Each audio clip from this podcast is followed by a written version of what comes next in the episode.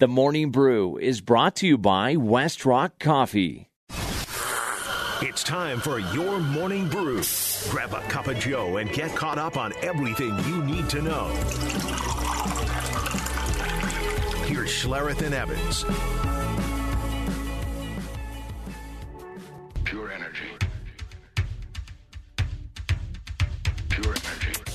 I mean, all that stuff I can't control. I mean, for me, it's about control what I can control. All the coaches, all the players. We always want to focus in on what we can do so we continually get better. We've had opportunities to win a lot of football games. That's facts. Uh, we've hurt ourselves. So it's about us continually learning to not hurt ourselves to give us a chance to win the game. And I think this game's more important for us because of how we won it.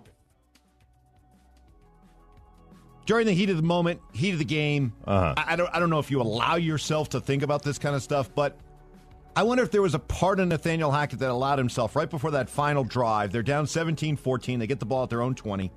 Three forty nine left. Three timeouts. Season on the line. His job on the line. Uh, Is that is that something that you think entered the the mind at all? At all during the game? Was he thinking this could be it? Way this is going. This is looking just like so many of these other past games. This could be it.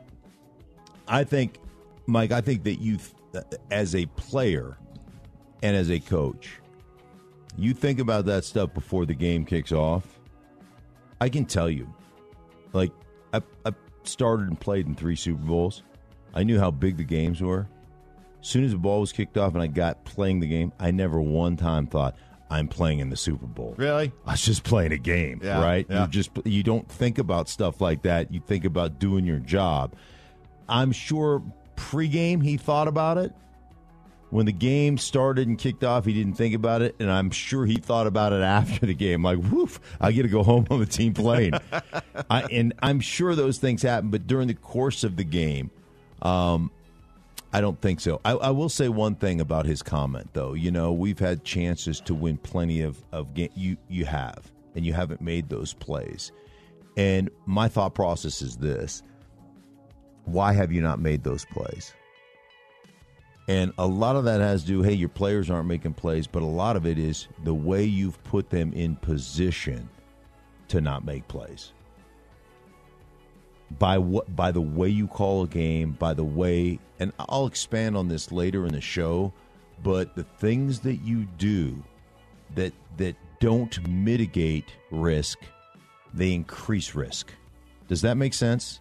And so you can sit there and say we've had a lot of chances, but I think the smartest coaches and the best coaches that I'm around mitigate potential disasters. That's their number one priority.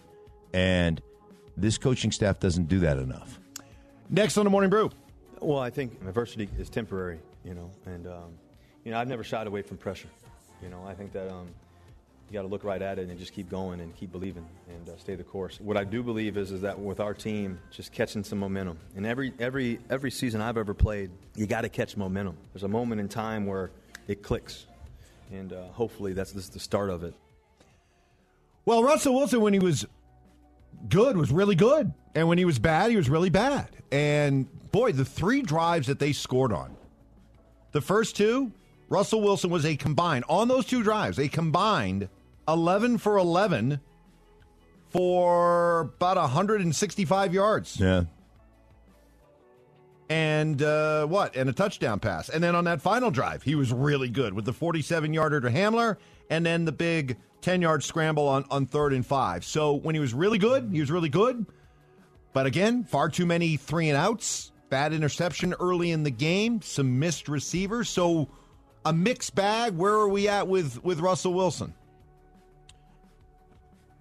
We've seen Russell play well in spurts, right?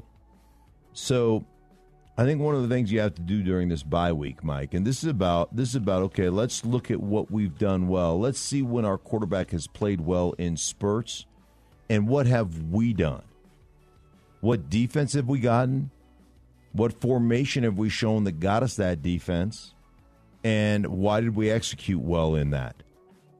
And then you've got to go back to that as much as you possibly can. And and it and it becomes repetition. Becomes how do we get into these favorable situations as often as possible? How do we parse down or, or pare down our playbook and make it look comple- complex to the defense, but make, make it you know, just keep it really simple for us as an offense. And, and I think those are the things that you've got to really look critically at yourself with, um, and and you've got to go to that. Next on the morning brew. They play better than us. We let them get to their comfort zone too early. You know, they score a lot of points in the paint, a lot of points to the roller. The first game, we knew what to expect, and we did a good job of taking it away and uh, planning for that. And second game, you know, we just didn't do a good job of executing the defensive game plan. I thought the offense was, was fine. It wasn't really a problem all game. But defensively, we just let them get going too much, especially at home. Jamal Murray, after the Nuggets lost in L.A. to the Lakers last night, 121 110. You could kind of feel this one coming. At least I did, because you just beat the Lakers the other night at home.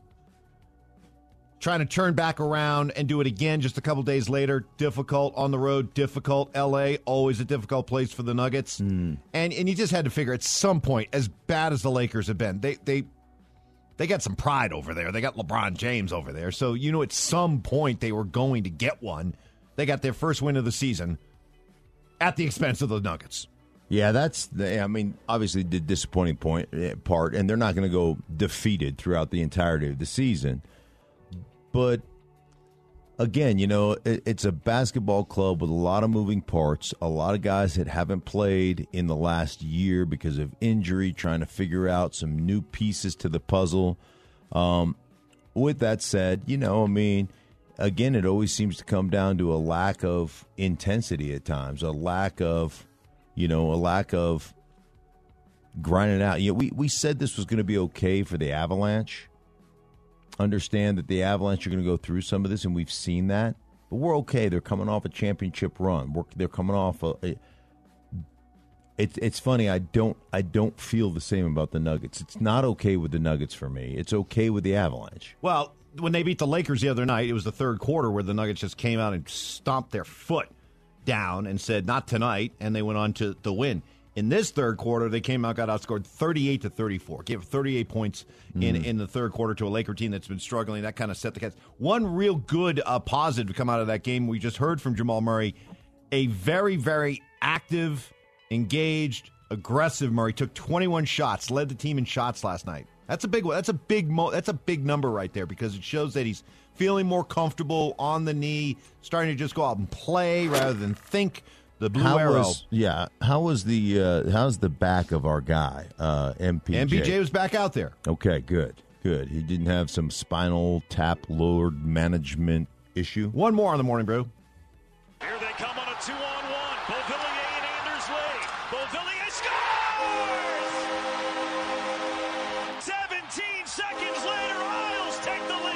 Ah, Islanders TV right there. Well, we we boy, we have nailed the, the first star of this season, haven't we? For the Avs, they were going to play up and down to the level of their competition. They went on uh, into the Garden and beat the uh, Rangers in a playoff style game, thrilling game, exciting game, and then they turned around the next two nights, Friday and Saturday, and lost to New Jersey and to the Islanders. So the uh, Avalanche come home with a one and two uh, road trip Yeah, back well, east. Yeah, I mean, Two and two if you count it. Started a week ago in Vegas, but the, the New York part of it, one right. and two. And if you throw some, uh, you know, some overtime things in there, I'm sure, I'm sure they. It's almost like it's almost like being undefeated. So that's good. That part's good. Four, four, and one on the season. Four, Kinda- four, and one. Kind of what we anticipated. That's pretty much uh, dead even hockey, isn't it? Yeah, that's kind of what we anticipated and predicted. So there you go. That'll do it for the morning brew. Bring that to you each and every morning at six thirty.